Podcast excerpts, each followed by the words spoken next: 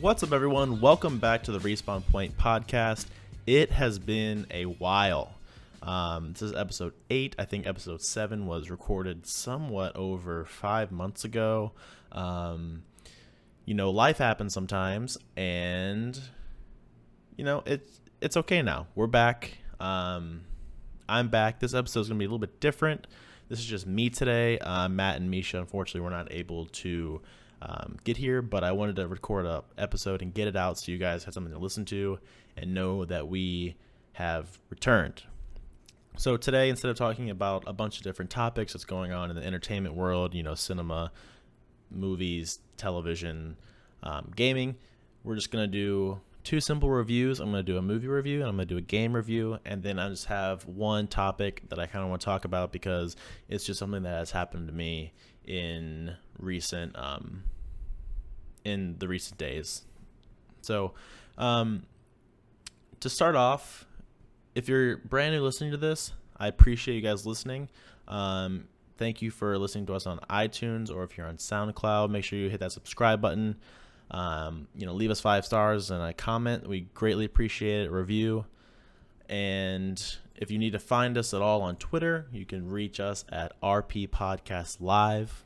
So that's out on Twitter at RP Podcast Live. Okay? Okay. So the movie I want to review today is Flatliners. It came out uh, a few weeks ago. Um, the game I want to review is Destiny 2. That's a big game that has come out. A lot of people are playing it. The PC review, or excuse me, the PC re- release comes out in a few weeks. So this is a good time for anyone who plays on the PC. If you want to listen to what I have to say, um, and maybe listen to some other podcasts or guys that you you watch maybe on Twitch or YouTube. But this is kind of give you an idea of what I think of the game so far.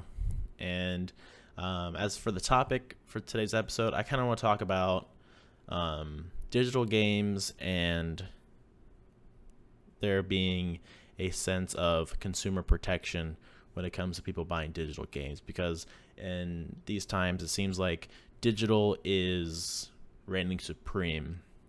Um, people just download games straight from Steam, straight from the PlayStation, Xbox Store. Um, you can even get digital games from Amazon now. It just seems like going to the store, going to GameStop, going to Target, going to Walmart, and buying a physical copy of the game just is kind of getting outdated. Um, I know I've have plenty of digital games. I also have plenty of disc games.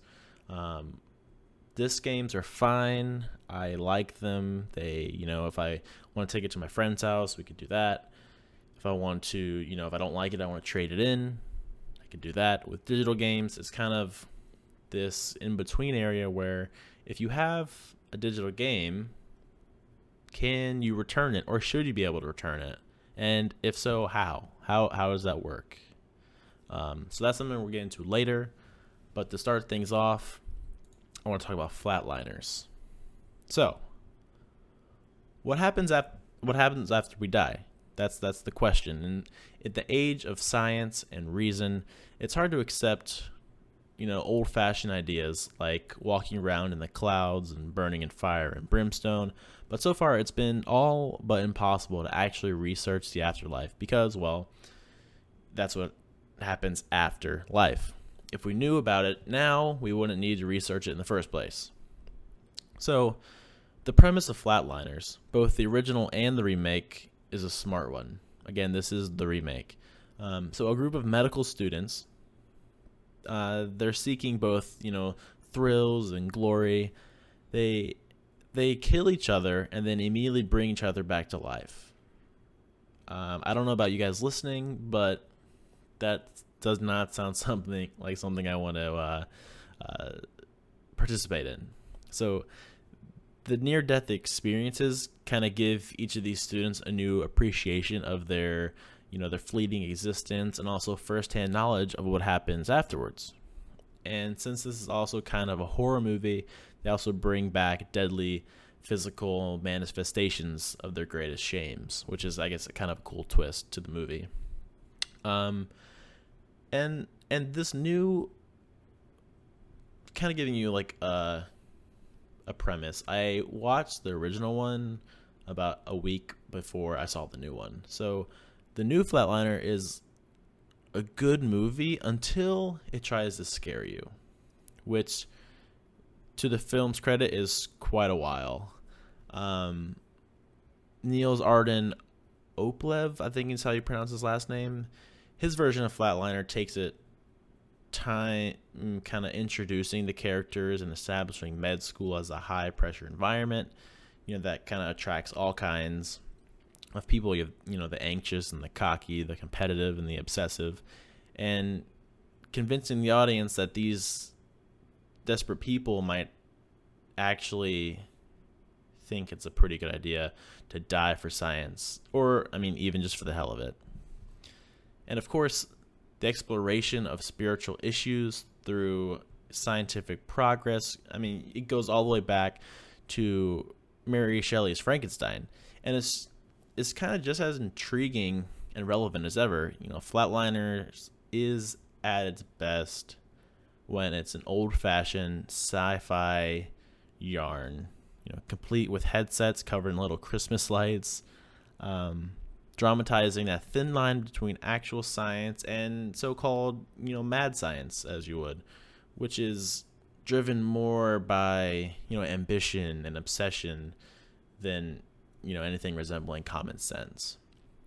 But about halfway through Flatliners, the gross excuse me, the ghost of screw ups past show up and the film devolves into a series of familiar uh, horror movie cliches with uh, ghosts in the background, creepy noises coming out of radios, and tearful confessions into camera phones.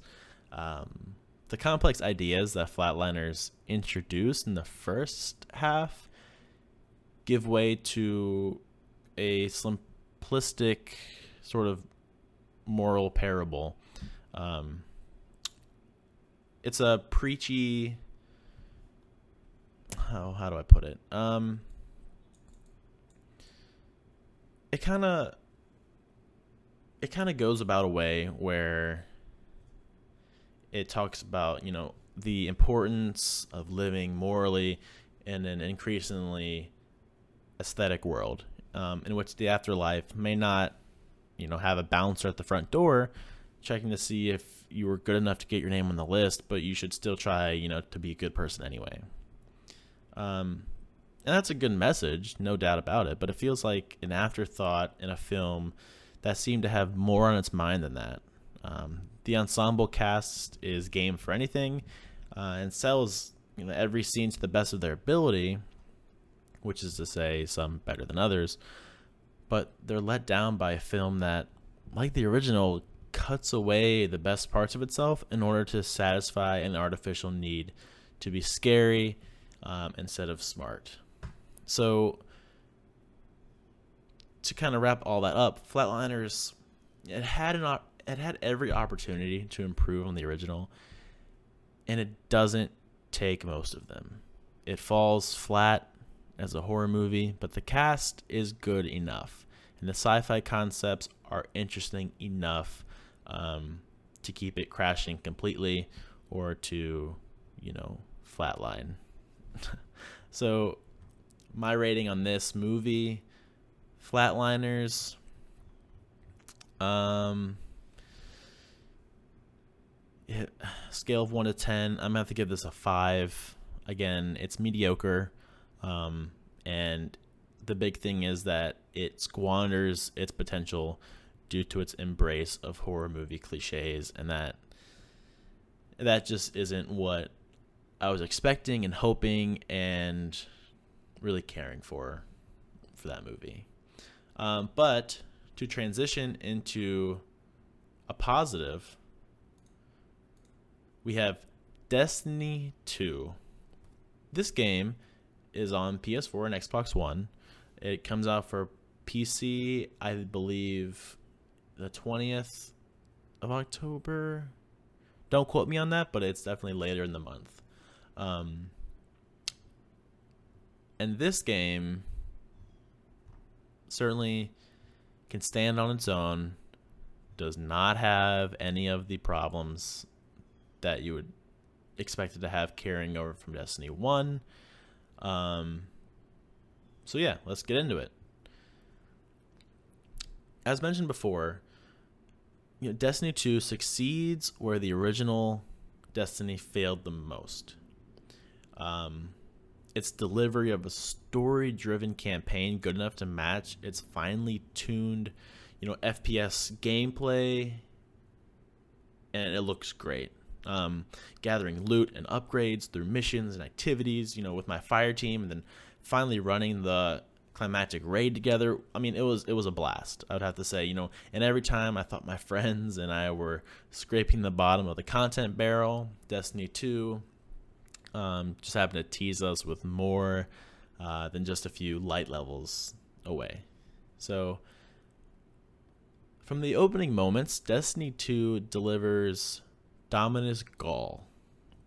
Um, he is an excellent antagonist who whose cruelty earns our fury by you know taking away everything that had been built up in Destiny and its expansions, um, including our Guardian's Light.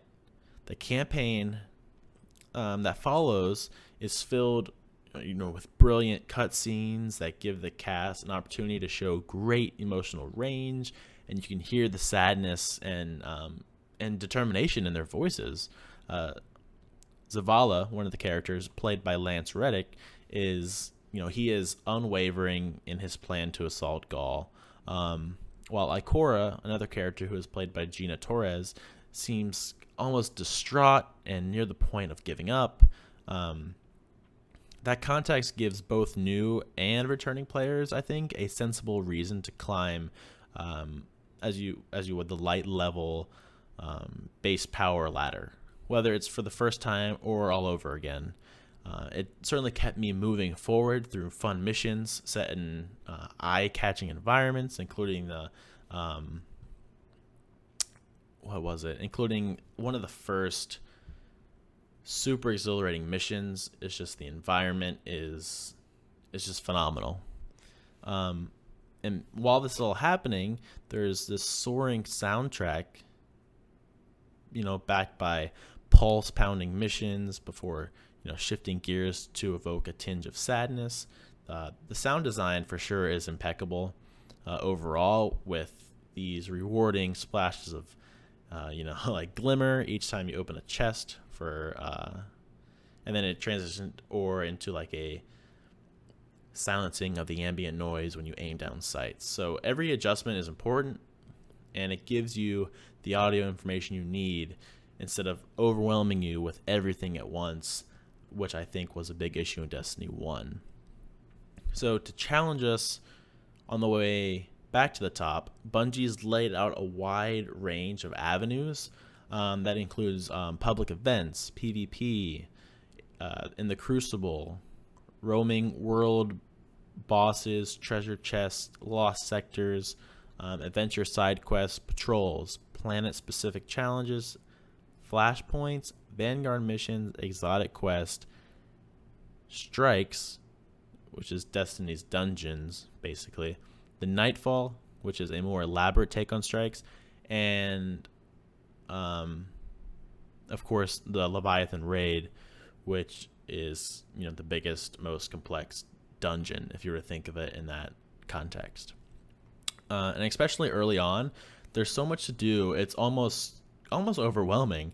Um, I certainly found myself frequently getting distracted from the activity I embarked upon by something else that's enticing, like a roaming boss or a public event that promised, you know, some pretty quick loot. And uh, it's a good problem to have, I'd say, in that I never felt bored, but you know, kept in mind these all seem targeted toward early light level guardians while all these battles will help you get to level 265, climbing to the max of 350, um, which the cap indicates in, in some of the menu tips, is going to require you know, tackling much more tougher challenges like the Leviathan, Nightfall, and the uh, the Trials of the Nine, or the End Game, in other words. Um, but for me, the campaign was my first priority since the story had hooked me so well early on.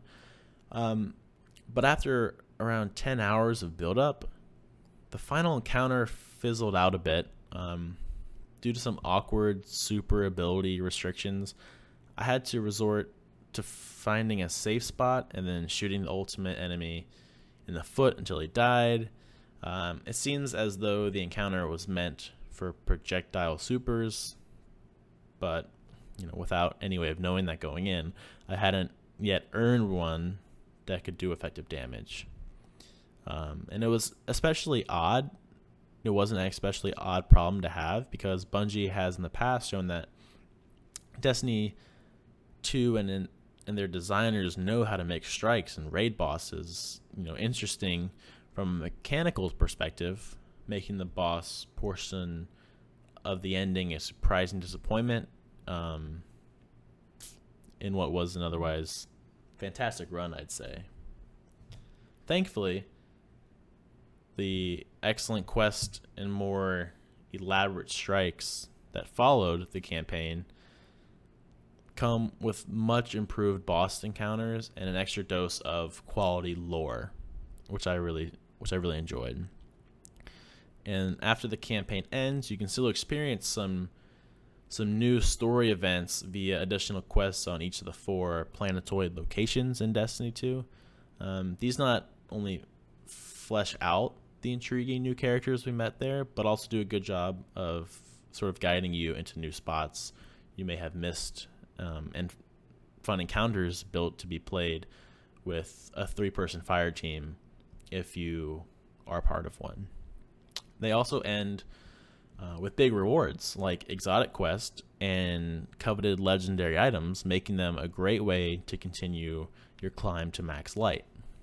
Uh, personally, I'm hoping that Bungie doubles down on these with even more quests, either daily or weekly, as some left me wanting more. Um, and to kind of get into more detail, the four world maps do a fantastic job of setting the tone too. Whether it's the milky waterfalls of Nessus or the overgrown European Dead Zone, each offers kind of sort of a colorful and unique palette to explore as you acquire their plentiful loot. And then adding to that, there are also items scattered throughout each destination, offering snippets of lore about the location and gear sets you can acquire uh, by turning in tokens earned from the above activities in exchange for reputation at that destination's vendor. Bungie, understandably, wants to encourage everyone to take all of this in, um, but goes a little too far by withholding the fast moving sparrow bikes for too long, I think, um, which kind of forces you to walk through the game, you know, the first time, um, unless you get lucky and get one in a drop or pay for one via, excuse me, via um, bright Engrams. Uh, so the first Destiny is a strong FPS, first person shooter built using expertise from Bungie's days, you know, obviously developing the Halo series. Um, but subtle touches have made a big difference to me in Destiny 2 when it comes to making moment to moment combat more explosive and exciting. So, for example, popping an enemy's shield with the right damage, with the right damage type, can it kind of um, causes it to hit it hit nearby allies with um, AOE damage, area of effect damage, and and if you happen to score a headshot on like a fallen, treats you to like a light show, um, as its soul like kind of escapes its body, um, and then both for me are welcome burst of validation, and Destiny Two dishes these out and dishes these types of visual and gameplay rewards left and right, which I certainly enjoyed. And while there's not, there aren't a ton of different weapon types, um, the constant gear drops and game changing exotic weapons and upgrades. Um, they do certainly propel your power level higher, uh, which again is creating that feeling of growing strength, readiness to take on all challengers, whether you're playing PvP or PvE. And um, like for example, when I equip my Titan um, with the Actium War Rig exotic chest piece, it that it automatically re- reloads a portion of the ammo in your assault rifle over time. It increased my damage output dramatically um, in a way that was more interesting than simply boosting the damage value on each bullet. Um, alternatively, the Rat King hand cannon grants you invisibility if you reload immediately after a kill. And Destiny 2 is full of items like these, and earning them feels like an achievement because of how much they can change your play. Um, the gear chase has some rocky parts, though, uh, because Destiny 2 doesn't take the time to really explain how upgrades and infusion systems work, especially for newer players. Um, and then mods can be a bit confusing at first because you have to absorb a lot of obscure rules. For instance, if the mods are legendary, they'll add 5 attack power to your gear. However, if they don't have a mod attached, you can still infuse a rare weapon into a legendary weapon and see a light level increased. Is that I mean, it sounds confusing, right? That's because it is. But once you get acquainted with the math, it's a little more comprehensible. Um, if you don't want to have the same frustration at wasted progress that I did, I definitely would recommend checking out uh, maybe a Destiny 2 Reddit post or wiki guide on tips on how to, you know, effectively infuse your weapons. Um, and then Destiny 2's approach to the shader system, which allows you to customize the colors of your various pieces of gear and weaponry, is also kind of confusing and awkward because it encouraged you to wait before applying any customization to your gear. Instead of a shader color being something reusable, which you unlock, you know, and then apply to whatever you like, they're now considered consumables that must be individually earned as loot or purchased via the Eververse trading company. And and this feels at odds with Destiny 2's focus on you know striving to involve or evolve your weapons and armor. And I found myself simply kind of like holding on to my shaders until I had enough to not even worry about coloring a piece of gear only to replace it when a better item comes along minutes later. And um, also purchasable from the Eververse are the Bright Engrams, Destiny 2's version of um, of a premium loot box per se. They can include these boxes can include items like cosmetically different ships, sparrows, um, some of which have different stats, mods, weapon skins, exotic emotes, and and so much more. And it seems like a place where Bungie could have gone wrong by prodding you to spend, you know, real money to get more, but so far that doesn't seem uh, doesn't appear to be the case. And you are given free bright Engrams each time you fill up your experience bar after hitting character level 20. So you should still feel like they're in plentiful supply, even if you opt not to spend money. You can also break down Eververse items for dust, that will allow you to purchase from a rotating inventory of similar uh, similar items. So Destiny's Destiny 2's three character classes, um, Titan, Warlock, and Hunter, have all been simplified relative to Destiny. Each of their subclass trees now only include an upper or lower path path power path, excuse me, with a few grenade, jumping, and power options. But that's not enough so that each still has distinct abilities and playstyles that work well together in um, traditional tank support and damage dealer roles. So figuring out how to use subtle customizations and weapon pairings to make the most of your chosen build is still a uh, rewarding puzzle to solve. For example, as a Titan, you can build into an arc damage type subclass, which could then receive a boost from a warlock that's using arc projectiles if you if you plan that properly. the hunter's dodge seems almost kind of underpowered in the early stages, though since the other classes' abilities have a clear immediate benefit to them, um, it's still something I'm trying to figure out. Uh, and then while the Titan starts with a shield that protects everyone, and the Warlock has a healing or damage buff ability, the Hunter is left with a uh, relatively weak dodge move that reloads or can recharge their melee, but does nothing for the team. It isn't until uh, they unlock a certain pair of exotic boots that reload everyone's ammo, um, which they can fully contribute to the team in a way other than um, direct damage, I would say. So it's it's unfortunate that while the first subclass, which allows you to specialize your character, is well integrated into the leveling, leveling experience with a story event of, I would say, appropriate gravity. Um, others just drop like an ordinary piece of loot. Uh, I think it was a missed opportunity to kind of tell a story about reacquiring your powers, similar to the way Destiny's Taken King DLC um, kind of gifted you with your new abilities. So once done doing world events to power up these random pickups, um, things get better, and you embark upon a more interesting quest to get a bit of a backstory delivered by your vanguard leader. Um, but these moments don't really compare to the grandness that Destiny 1 had. Um,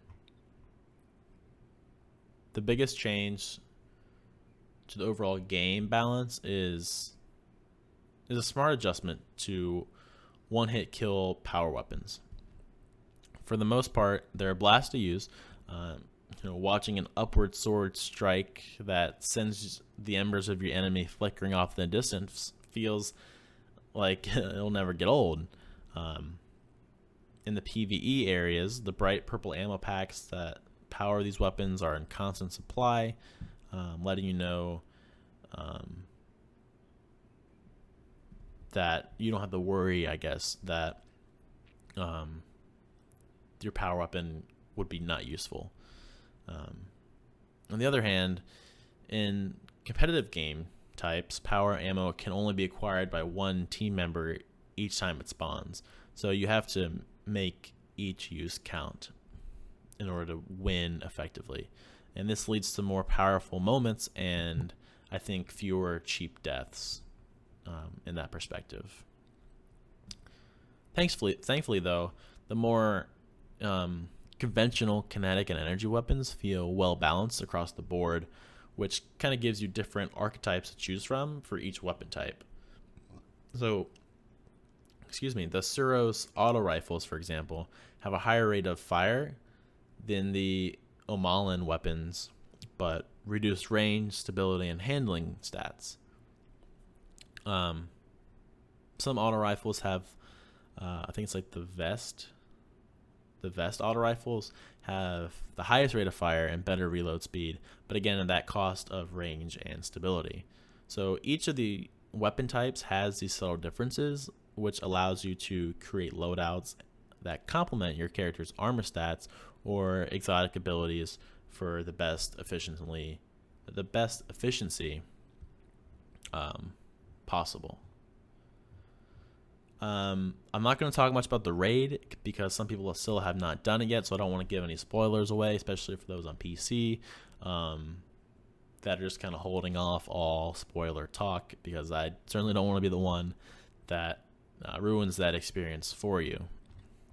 Um, but it does have a few different mechanics and new mechanics that hasn't been introduced yet, so look out for those. Um, let me know what you think whenever you do the raid, and maybe we can talk about it on a later episode. So, my verdict um, is that Destiny 2 is a blast out of the gate thanks to you know, its excellent co op shooter gameplay and strong storytelling in the campaign. Uh, not all of the features I'd expected to find are here, but it does deliver the same kind of highly social gameplay and uh, rewarding loot driven progression that helped the, the original game keep me hooked for hundreds of hours. Um, the main concerns right now are a few bugs and lack of event options. Um, kind of like those adventures. Like, I don't really seem to have any reward for doing them, so I need to know why I'm doing this, what is the benefit. Um, but I'll definitely be sticking around to see this big action packed universe develop over time. So my my rating for this is going to be 8 out of 10 um, for all the things I mentioned earlier. 8 out of 10. It has um, excellent co op and competitive shooting. Uh, the loot is very rewarding, and there is certainly a strong social element that will keep me and my fire team and everyone, I think, playing the game. So, um, the final thing I want to talk about is going back to digital game buying and um, kind of an issue that I have with it that I've just been dealing with um, kind of on a personal level when it comes to the, those games. So you you buy a game digitally. Um, it's it's buggy as hell. You ask around about refund policies, and you're told, uh, well, maybe don't buy a game without reading reviews by people who are ten hours in. Um, so like, why why are people who buy a game on a release not afforded a reasonable expectation of consumer protection? This is this is kind of the issue that um, that I'm talking about. Um, why do people like? Why do we need people to take a bullet first? Why why is there this idea in gaming culture that anyone who buys a game and finds out it's buggy is, is like an idiot, or is is seen um, as an idiot? Honestly, and and who do you think writes these reviews? You so smartly read before purchase that told you the game was broken you know, uh, hi, it's me. I do. Um, the guy who bought the game day one, as soon as it came out, only to find that it was woefully buggy. Um, and if every single person interested in the game waited until there were 10 hours of progress reviews, those reviews would never would exist. Um, if anything, shouldn't early adopters have more of an expectation of consumer protection since we didn't have these sort of reviews and information on which to make these informed decisions. Players, you know, players shouldn't be treated like idiots who, you know, deserve a broken game because they buy it on launch.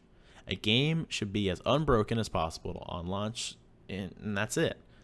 Minor bugs are one thing, but completely game breaking glitches, saving bugs, soft locks, hard locks, these these are unacceptable problems that I that I would like a reasonable expectation of protection from. And and granted, Sony has given me four refunds or so in my time using their products. Um, each time for games that either didn't work as expected or were so unacceptably poorly made that they shouldn't have gone up for sale in the first place. Luckily, Sony, uh, you know, despite claiming these re- refunds as uh, as one time, they they understand that the consumer should have a reasonable expectation that a game won't be uh, broken when they buy it. Um, but but what of everyone else? Uh, even Sony could stand to treat the better issue, um, and we all have had our experiences with Sony or Microsoft. But at least they usually um, acquiesce and, and give you a break. And that can even be said for physical games as well. Um, but I can't I can't take a digital only indie game back to the store and you know tell the bored service desk clerk who doesn't care that doesn't work properly and give me my money back. But I can do that with with any physical title in the market and assuming the store isn't staffed by complete sticklers, they, you know, they'll take it back and mark it for salvage or send it back to the company it came from. Um, Target is, in particular, is a bit weird about this. Um, taking damaged, defective goods and sending them uh, to Goodwill of all places. Um, but most major stores will in fact take back a game that is buggy, as it is a product that does not work as intended. Um, at the very least, they will offer you store credit. But digital buyers, where, where's our consumer protection? This is this is something that I, I want to engage with the community on. I'll definitely talk with um, my co-host um, about that, and this is something that we will probably talk about in the future. But this is kind of just me planting the seed. Um, again, if you guys have any ideas or thoughts on this, um, you know, you can tweet me or tweet the podcast. Again, the podcast is RP Podcast Live, and you can tweet me personally um, at Kyle that Kyle underscore. And yeah, so you buy a digital game, it's buggy as hell, broken, doesn't work. Where is our um, our sense of consumer protection? So, with that being said, I want to thank everyone who's made it this far in the episode. I know it could, um, it's not as engaging when it's just me by myself, but I appreciate you guys that have stuck out this long. I hope you had some thoughts as I talked, and certainly let me know what you thought about them. And and for now, that's the end of this episode. And we will see you next time on Respawn Point. Thanks again and see you.